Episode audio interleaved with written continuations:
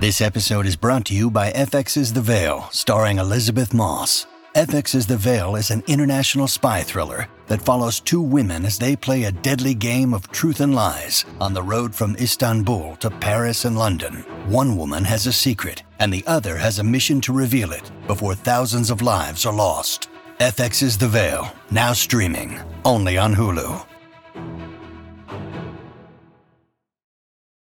Your brain needs support, and new OLLY Brainy Chews are a delightful way to take care of your cognitive health.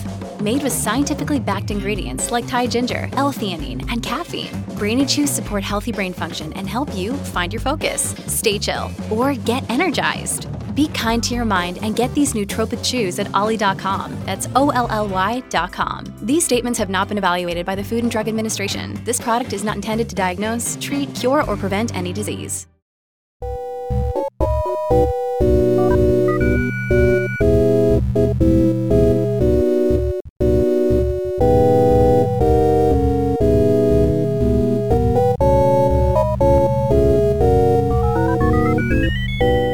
Headstuff Studios in Dublin, welcome to Motherfoclóir, a podcast about words, Irish, Irish words, and words from Ireland.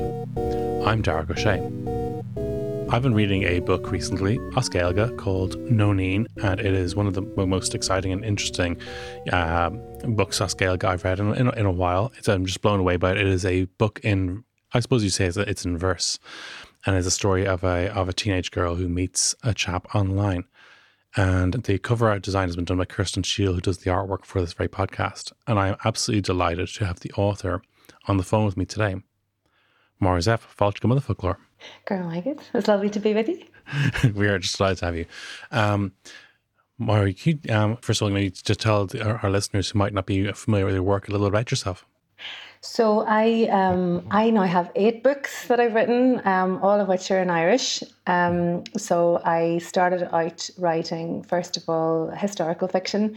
So my first book was called, or it's called Tubaiste and Titanic, which uh, follows the story of a brother and sister who discover like a magic door um, in their granny's house, and they go through it, and they are transported in, in time. So there was um, the Titanic, and then there was a follow up of that um, with uh, the Vikings in, in Dublin. Um, so um, that's where I started out because my own background is in history. Um, and uh, then I got into picture books. Um, so I wrote Nagor Skull, uh, Don't Go to School, um, hmm. which is about a little bear starting school. And he's really excited, but his mommy doesn't want him to go. It's kind of a role reversal story. Ah. Um, and it was a big game changer for me, actually, because it uh, it then got translated to like seven languages around the world. It's for sale in America and China and Korea and all sorts. So um, that was really exciting for me. It's now available in English um, in Ireland and the UK as well. Um, and then I've been writing um, a series of picture books about a girl called Rita. Okay. Um, and they're with illustrator Andrew Whitson um, and Snahid were the publishers of those. And that's been a real interesting journey just um, in that writing a series is such a different thing and having this character who who lives beyond individual stories and books. Um, so that's been brilliant, and we've got more of hers to come. Um, and uh, and yeah, then then the latest one is really something a bit different for me because um, uh, Nóinín is for for teenagers for the first time or young adults really it's kind of even the older side of teens so into young adults and that's been a real departure for me um, mm and a really big learning curve as well, I guess. Um, but beyond that, I've been the uh, Children's Writing Fellow uh, for Northern Ireland, um, the first person to do that job. I've just finished it recently, um, and that was based at the Seamus Heaney Centre in Belfast there. Mm. At Queen's, and um, and it was just a wonderful thing to do because on the other you've got all the writing side, which can be so solitary and so um, sort of lonely in a sense, just you and your book. Um, but this was the other side of going out into schools and festivals and libraries and um, getting children writing. Um, and was involved in all sorts of projects as part of that. So it was really lovely antidote actually to the writing side of things. Absolutely. And as you say there, Nóinín is a very different uh, kind of book to the book about the, the teddy bear wanting to go to school. And it is a uh, it's, it's a book that kind of grips you very early on. In that it's it's a you you call it suppose yeah verse. Uh, it's written in verse, but it's a novel, but it's in verse. And in some ways, the the individual chapters, which are only a page or two each, um, they are almost like uh, emails or long text messages, but they are poems. Yeah, it was really interesting to write in that way actually because. Mm um, I find that very often when I try and write in prose, my prose wants to sort of fragment itself and break up mm. anyway. Because well, um, what I found was when you write like that, it's like you've got the shape of the page, the shape of the words, as much as you've got the the sound of the words or the meaning of the words. So you've kind of got an extra. You know, if you normally write in 2D, you're, you're in 3D, you're oh, writing yeah. in the verse novel, you've got this extra kind of element to it where you can you know lots of repetition and space and you can use the space in interesting ways as well. So i really loved writing like that. I just find it e- easy for the words to flow or for the the emotions to flow or something. There was there was some some way that i find it a lot easier than prose. Uh, and that surprised me because i thought it was going to be a very difficult thing to write but it just it just works so well, and, and, even when you are reading it, and you think that you, if somebody finds it odd, initially odd looking on a page, you just when you're reading, you realize it, it couldn't be going down any other way. And the uh, I suppose, and particularly those kind of poetic techniques, I'm always getting people asking me that they're a that they're a learner or that they're an adult who maybe doesn't want to necessarily read a kid's book, but they want something that's kind of maybe straightforward Irish or something that's not not challenging. But well, I wouldn't say maybe not, not challenging can, can it maybe isn't the right word, but I think the fact that the that the the the the pace the, the pace that's created by the short chapters and the the repetition of certain words kind of uh, kind of poetically for the for its intensity and meaning does actually make it very handy for a a reader returning to Irish to actually kind of follow what's going on very quickly without having the English next to it. I, I think that's definitely true. And it's a strange thing because when people hear that something's written in verse, their first instinct is to imagine that that makes it complex or um, hard to get into.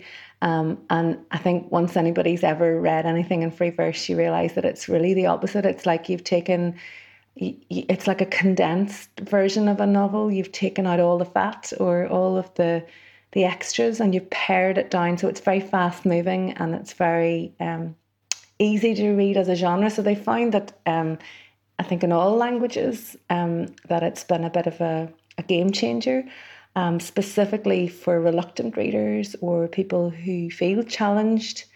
Um, when they see a big, you know, there's lots of people that their hearts sink when they see the length of a book.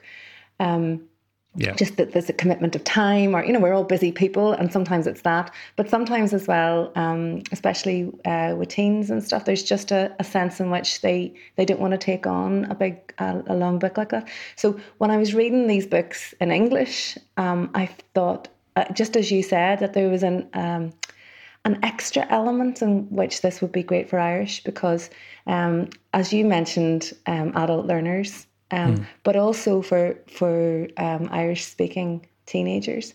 Mm. Um, there's an interesting thing that happens as you go through as, as people go through their education that that there's some, sometimes a point at which because there's so much choice in English for reading and whatever that, that the English reading takes off and that there's a reluctance to read in Irish through lack of material but also there's some, some other obstacle there maybe uh, for people um, so I just thought this would cut through it you know that this well mm. hopefully can be um, sort of a new stepping stone or something in in the mix um, that people can can lift it. And as you say, um, there, there's an ease of reading it uh, mm. that is maybe different from a lot of books. Absolutely, and it is a very I'd say it's an as well as the actual the, the, the text itself. It is an urgently topical book. It's really quite dark, isn't it? it it's worth is. saying at this point that it takes a, like a health warning or something. Mm. You know, I I always worry about the people who are used to reading my books that are about you know, robots and fairy godmothers and dragons. And that um, if anyone should lift this book they're expecting that, they're going to be in for a bit of a shock, I think, because it is dark. And, and, and, as you say, topical. Um, I think that this is a, just a huge issue of our time of um, the internet being so important. It is an absolute lifeline to us.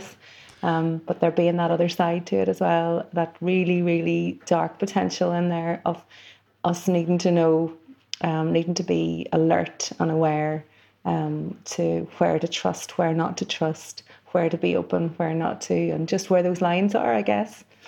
Very much so. It's it's it's it's something I I think about all the time, and we think about the vulnerability and what, what the world, but that of um, I suppose the, the the dangers of the online world, and but there's also I suppose the something that comes across in the books is you know the the offline world isn't great either sometimes.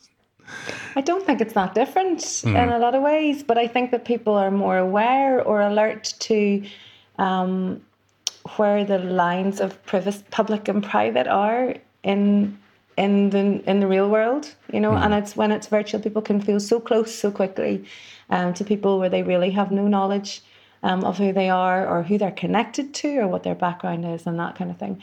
Um, and I think that I just sense I live with a lot of teenagers at home.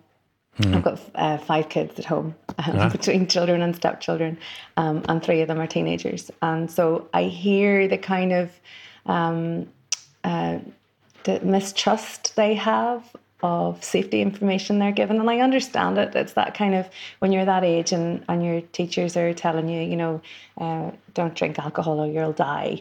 And it's that kind of, you know, over exaggerated messages that they just learn to brush off. And I think that when they're talked to about the internet, they feel like like and kind of rightly so it's their world not the world of the generation before who are trying to teach them about it. Mm. um, but there's a real sense of invincibility that frightens me because i think if you know how uh, vulnerable you are then you're in a safe place. And if you feel invincible then you're really not.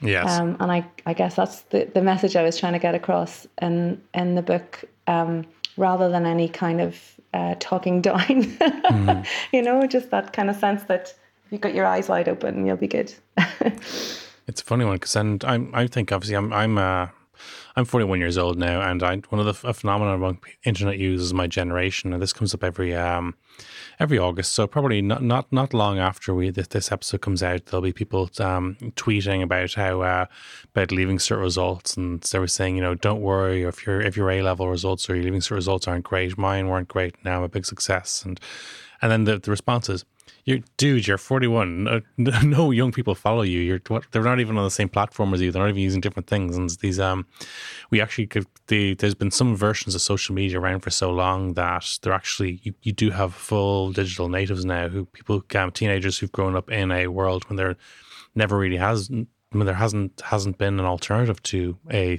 a social media online. And I remember someone recently was saying that uh, was talking about couples meeting online through Tinder or Grindr or, or those sorts of things, and they're saying that when you when a, when a person meets someone they're interested in, that there's always this element of, of Facebook stalking or something almost now, and it's like I say, ultimately all dating is is somewhat online now, and even then, a, a person having absolutely no uh, social media profile at all is often seen as a kind of a, almost like a almost like a danger sign almost. It's it's an it's amazing the transformations that the internet has brought that we'll I don't think we'll understand until we can look back from future yeah. generations.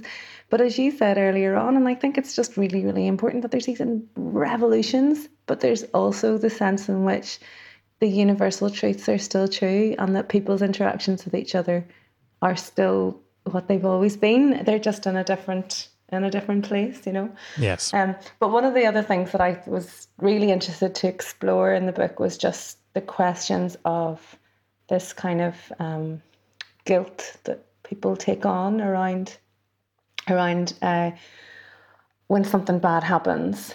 This instinct to find out who's to blame. Yeah. And to to apportion blame, and that there's a huge sense in which, um, for for generations, I suppose the generation above me, mm. um, uh, but that there's a huge sense in which there's a fear of the internet, and that feeds into this sense of, you know, people being irresponsible and um, um, that it's their own fault to getting themselves in these in these situations. And and it was really important to me in the book as well, whilst saying let's all be aware and keep our eyes open, mm. but also saying like let's make sure we always put the blame in the right place, mm. that it's perpetrators of horrific acts who are to blame and not people um, who are the victims, and that that goes so deeply in our society. I think this victim blaming.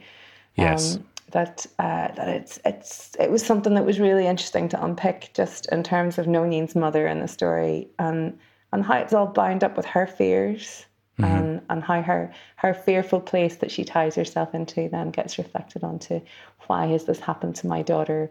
Um, is it her fault? Is it my fault? And all of these, you know, this these mm. this whirlwind of blame um, that we have in our culture. And I just, you know, um, just aside from the internet things, there's all sorts of questions in there that that um, that are true regardless of of where something happens or how it happens. Mm. Na Clochish, the uh, Stone Age those references that were very good.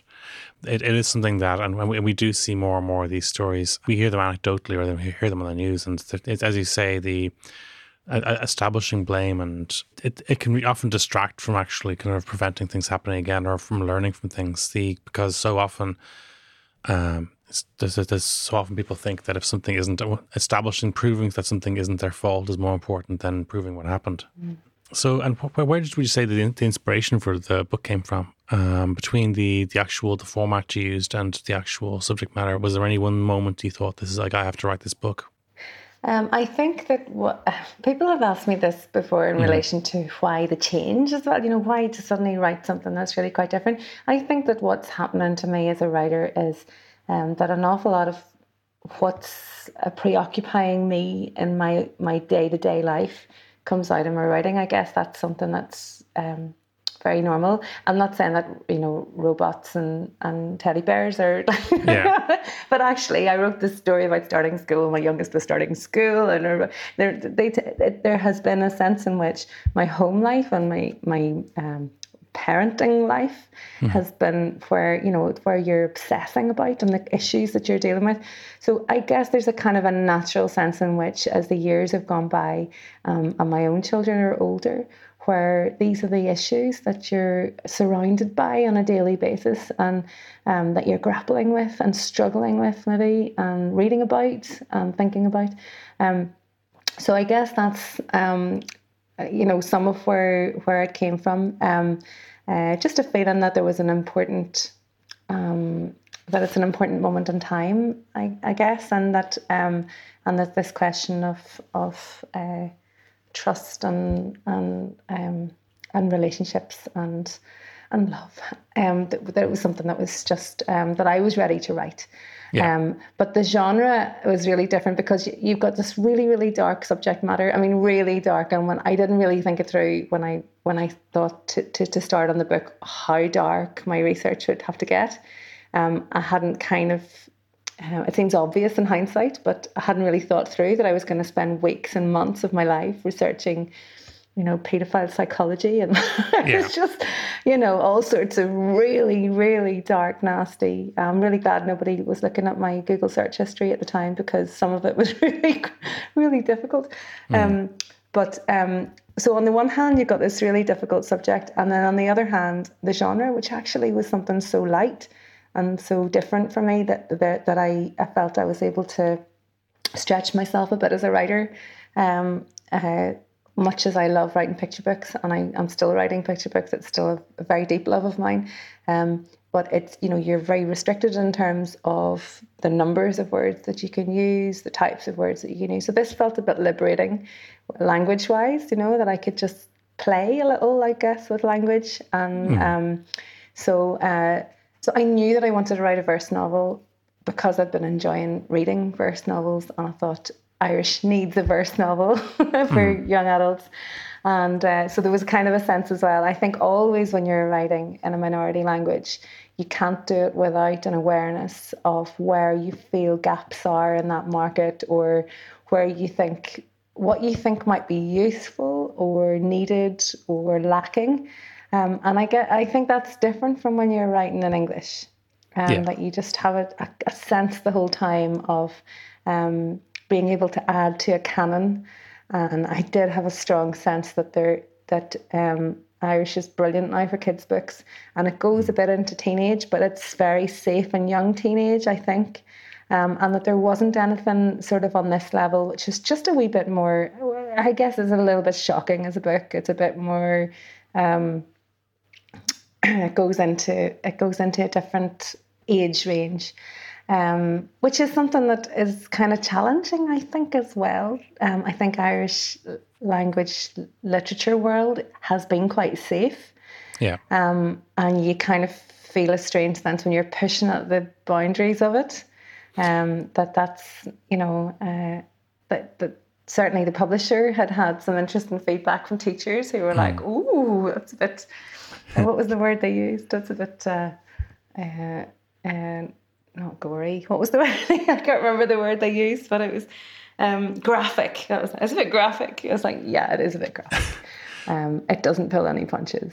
But I, I think that's great because I mean, so often a lot of people who are doing things in Irish. I know your um your your near neighbors, the rappers kneecap, they hear this a bit.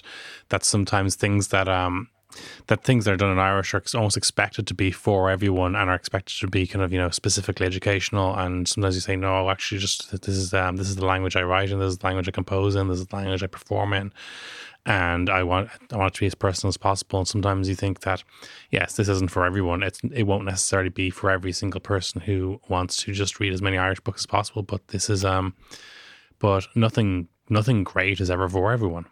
And you have to ask the question, you know, would it be a problem if it existed in English? No. Yes. when you think of the things that kids, and like I know what kids love reading at this age, you know, I kind of put 15 plus in my head on this book. Um, and I've got 15 and 16 year olds at home and I know the kind of stuff they're reading. I know what they're watching.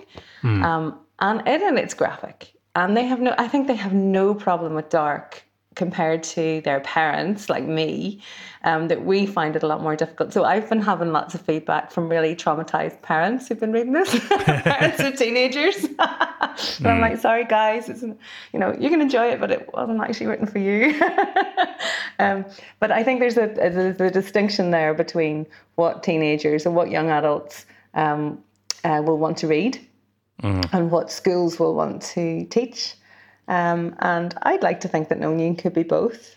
Um, I think there's a strong case that you could make there, but it's a it's a question that um, you know we shouldn't have to um, let uh, teachers who can be quite a conservative bunch, yeah. Um, certainly when they've got their teaching hats on, um, that we shouldn't necessarily let them be gatekeepers for what literature gets written in Irish. And I think that's really really important. It's really mm-hmm. important that we have books that uh, kids will want to pick up and read themselves.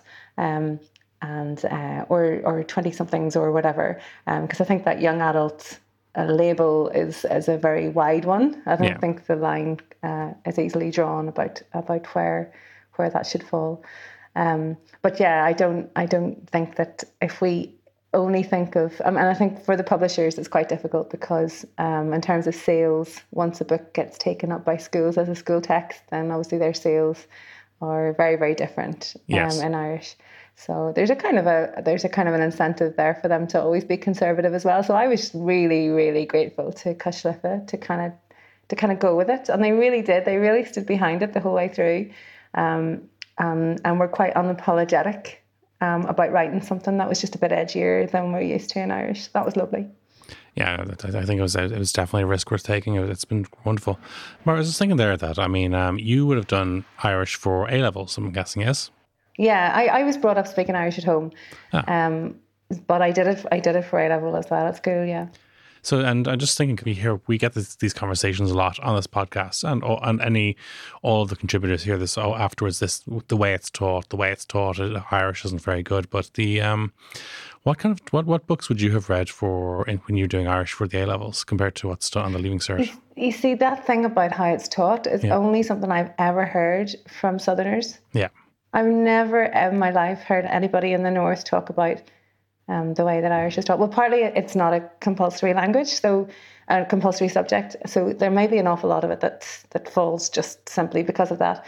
Mm. Um, so it's very much something that's chosen, and, and so it's people who have a real love of it who tend to study it. So that maybe changes the whole um, culture of it as well. Yeah. Um, but we were taught. I mean, we were taught just incredibly. I, I, I couldn't speak highly enough of, of my Irish teachers at school, mm. and that whole experience of going to the Gaeltacht and um, uh, just being submerged in, in in some sort of other world is what it felt like. Um, mm. But I guess I'd grown up that way, and we felt like, you know, being brought up with Irish myths and legends and old songs and all of that kind of stuff that it felt quite alien to me then when I went to school. My schooling was through English. Mm-hmm. And it just felt like there was these two worlds and they didn't meet.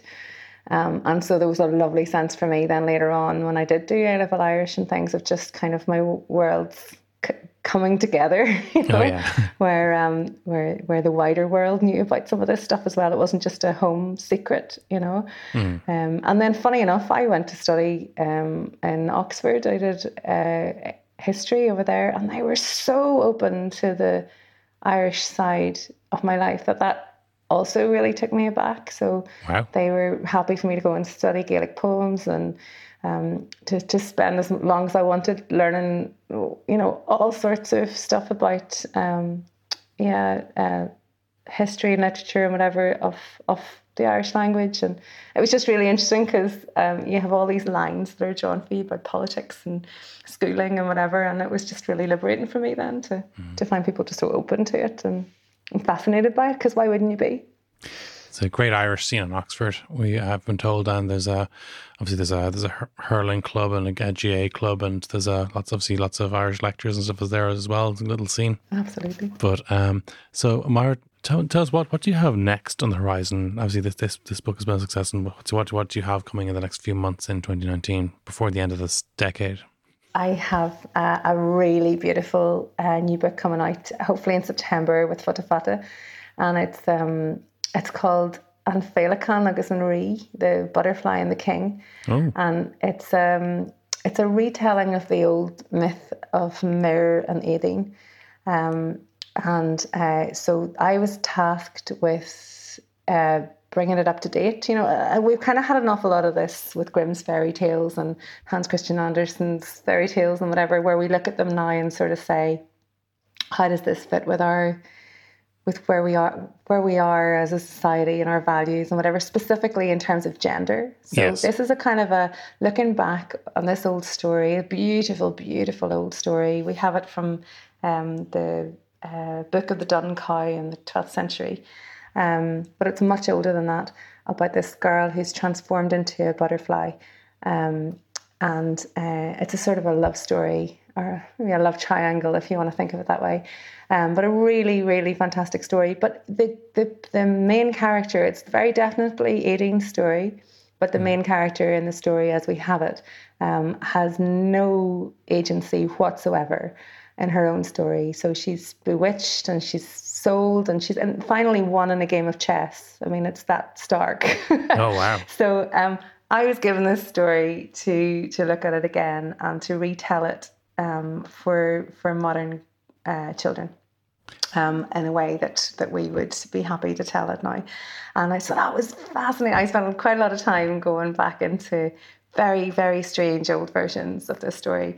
Um, and uh, and I grew up with the story myself so it's quite it's quite hard when you're given something that's really very precious to you and um, and you're afraid to to mess with it too much you know to make sure that the sort of that the elements of that it's still the same story um, but that it's just a, a, reworking of it. So that's uh, um, I've finished that and it's um, being illustrated by a really fantastic illustrator called Shona Shirley MacDonald I don't know if you've come across her work, but she's absolutely, it's going to be very, very, very beautiful book, I think. Um, uh, just judging by what I've seen of her, of her pictures as well. So I have that coming out um, hopefully in September, and I have a new Rita book as well. Um, so Rita, uh, in each book, she's like this little girl with these big mad ideas. So she'll face like a really normal problem, and then she'll come up with a completely fantastical solution. Um, so, uh, uh, so she's had a robot and a fairy godmother and um, a witch and a, and a, dragon. And in this story, it's um, Rita agus a ninja. So she's gonna. Oh. there's, there's going to be a lot of ninjas in this book, and I can't wait. Do you know when you've got a book coming out that you know that it's not just the book itself, but I'm going to have so much fun in schools with this. so I'm going to say I'm going to make some kind of I don't know ninja masterclass, um, mm. and I can't wait. So um, so we've got that to look forward to as well. Um, and uh, various things on the horizon, but um, lots of schools projects on the horizon as well. Um, and uh, I'm kind of really, really, I'm, I'm, and, I'm, and I'm in a funny place now where I'm just kind of trying to, I've got so many different areas that I've been writing in that I'm really trying to, it's quite difficult to work out where I want to go next. So I'd mm. love to write another uh, verse novel. I'd love to do another Nóinín. Oh, yes. a completely different Nóinín. Um, uh, but I'm also just I can't stay away from the picture books, so I'm not sure. It seems like a really unlikely combination, but I think that's that's where my attention is mm. going to be. Certainly sounds like you get your hands full, and you did it right. And before we wrap up, um, I do like to ask our guests what their favorite Irish word is. Uh-huh. um, I love the word siosarnach. Um, I love onomatopoeic words anyway, but there's something about siosarnach that just whether it's describing wind in the trees or the rustle of silk or whatever. It's just a really, really beautiful word. So Siosarnach, that would be my word. Fantastic. Maura, it's been an absolute pleasure speaking to you. Thanks so much for having me, Dara. So until the next time, it's a slán from me. Okay, slán. Catch you next time. Thank you.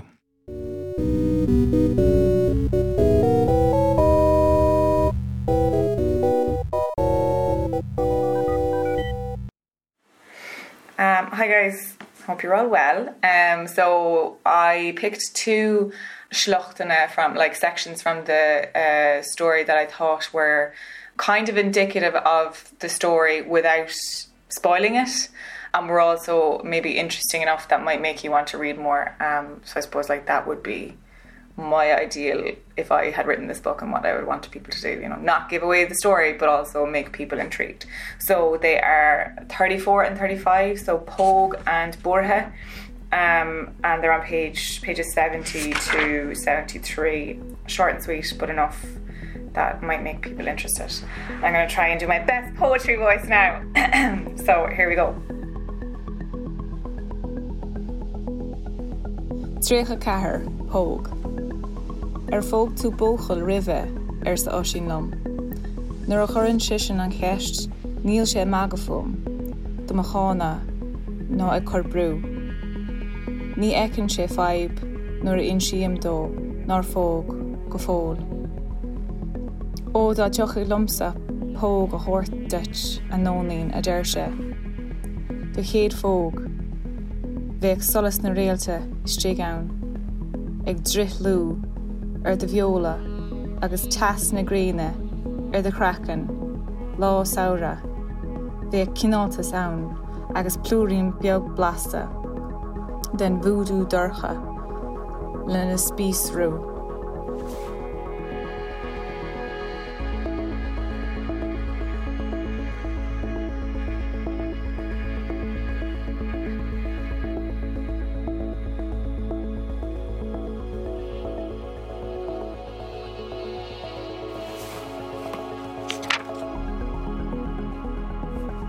Tríocha cuaig, bútha. An nóín mar chara leat a scríban éar go fermáte. A bháil is nach carlumm níos móí. Cathe mé rá bhfuil me bútha fut. Ihar héan, níl aithna a got air, sin na hílann siise. Ihar a dó, Caian tú gach bommate den lá ar an ón leis. Tá darma déanta a got ar an íorséil. Cad é mar a heige chalín nach raibhing rá, go beo bathach fír is atá seo. Ihar trí, nuair casú ar fiú, go fóir.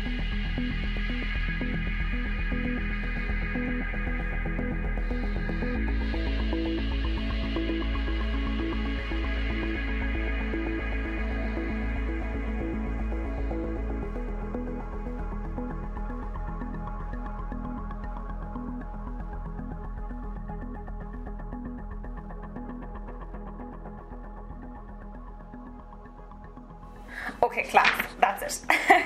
um, if you want me to do more, uh, let us know, Derek, and I can. Um, but like I said, I don't want to give away the story. Um, I'd like people to actually buy this book because it's actually deadly, as you know. Um, but uh, let me know, um, and I can do that. Um, but yeah, um, I hope to see you all soon. Hope you're well. Hope you're missing me loads and you haven't replaced me yet. Okay, bye.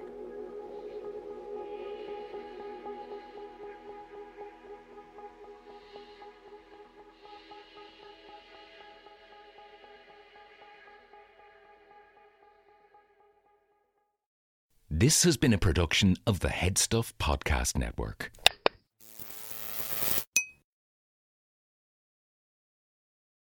Um, I just want to let you know, Brian, that I am sitting under a duvet with a flash lamp